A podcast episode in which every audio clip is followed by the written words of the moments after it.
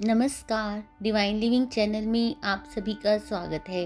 गौतम बुद्ध के जीवन की कई ऐसे प्रसंग हैं, जिनमें छिपी सीख को जीवन में उतार लिया जाए तो हम कई समस्याओं को दूर कर सकते हैं। आज हम ऐसे ही एक प्रसंग के बारे में बात करेंगे, जो हमें जीवन जीने की कला सिखाता है। एक बार की बात है, गौतम बुद्ध अपने शिष्यों के साथ एक गाँव से दूर किसी बड़े नगर की तरफ़ जा रहे थे। गर्मी के दिन थे और रास्ता भी बहुत लंबा था। गौतम बुद्ध अपने शिष्यों सहित बहुत देर से चल रहे थे, जिसकी वजह से उन्हें बहुत प्यास लग रही थी। वहाँ से कुछ ही दूरी पर बरगद के वृक्ष की एक घनी छाप थी। सभी लोग उस वृक्ष के पास पहुँच जाते हैं और महात्मा बुद्ध अपने शिष्यों सहित वृक्ष की घनी छाया के नीचे विश्राम करने लगते हैं। बहुत दूर से चलने की वजह से सभी का गला प्यास से सूख रहा था। यह बात बुद्ध जानते थे बुद्ध ने अपने एक शिष्य को कहा, आप इस बरगद की छाया से 20 कदम दूर जाकर बरगद की दो बार परिक्रमा करके वापस आओ। शिष्य वैसा ही करता है जैसा बुद्ध ने बताया। परिक्रमा के बाद जब शिष्य महात्मा बुद्ध के पास आया तो बुद्ध बोले, कि क्या आपको ठंडी हवा का अनुभव हुआ था? तो शिष्य बोला हाँ महात्मा बुद्ध, उस उत्तर दिशा की तरफ़ से मुझे कुछ ठंडी हवा का अनुभव हुआ था।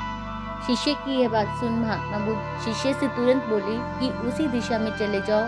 ज़रूर वहाँ से कुछ ही दूरी पर एक तालाब अवश्य मिलेगा। उस तालाब से सबके लिए पानी ले आओ। शिष्य उसी दिशा में जाता है तो वहाँ सच में तालाब होता है।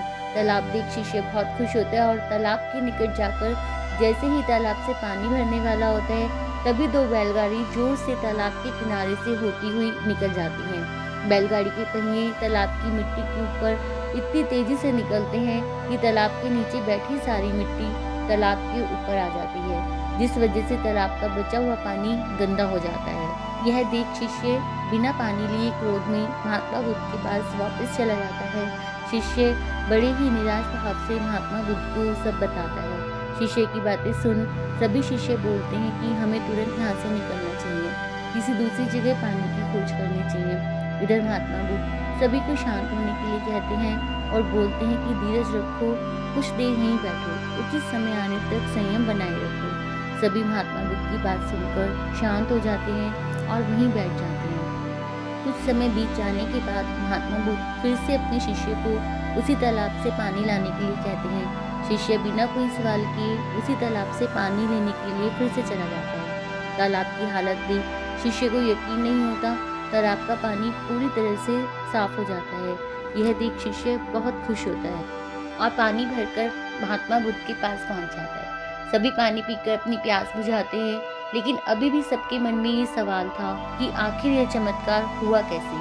तालाब का पानी तो सब गंदा था। इसलिए शिष्य ने गौतम बुद्ध से पूछ ही लिया कि यह चमत्कार कैसे हुआ? शिष्य को जवाब देते हुए बुद्ध बोले, यह कोई चमत्कार नहीं, यह आपके सब्र का फल है। जितनी देर हम सब लोगों ने सब्र किया, उतनी देर तालाब के पानी के ऊपर तैर रहे सभी गंदे तत्व और मिट्टी तालाब के नीचे बैठ रहे थे। फिर कुछ समय बाद जब शिष्य तालाब के पास पहुँचा, सब दूषित कर नीचे बैठ चुके थे, जिस वजह से तालाब का पानी पहले की तरह साफ़ हो चुका था और तालाब साफ़ दिखाई दे रहा था। यदि उस समय आप लोगों ने सब्र नहीं किया होता, धैर्य नहीं रखा होता तो आप सब इतनी गर्मी में, आप सब लोग पानी की खोद में प्यासे रहकर मृत्यु को प्राप्त हो जाते। फिर इतना बोलने के बाद महात्मा बुद्ध शिष्यों को सीख देते हुए कहते हैं, जैसी स्थिति हम लोगों के सामने आज आई है, वैसी ही स्थिति ज़िंदगी की हर मोड़ पर आएगी। क्योंकि ऐसी स्थितियों में लोग अक्सर गुस्से में आकर अपना सब्र खो देते हैं और गुस्से तथा जल्दबाजी में गलत काम और फैसला कर बैठते हैं। ऐसे मुश्किल समय में हमें सब्र रखते हुए, ऐसे ही शांत मन से ही कोई फैसला लेना चाहिए, जिससे आपका और दूसरों के लिए अच्छा हो। बुद्धा के जीवन से हमें बहुत कुछ सीखने को मिलता है। आज के लिए इतना ही। ओम नमो बुद्धाए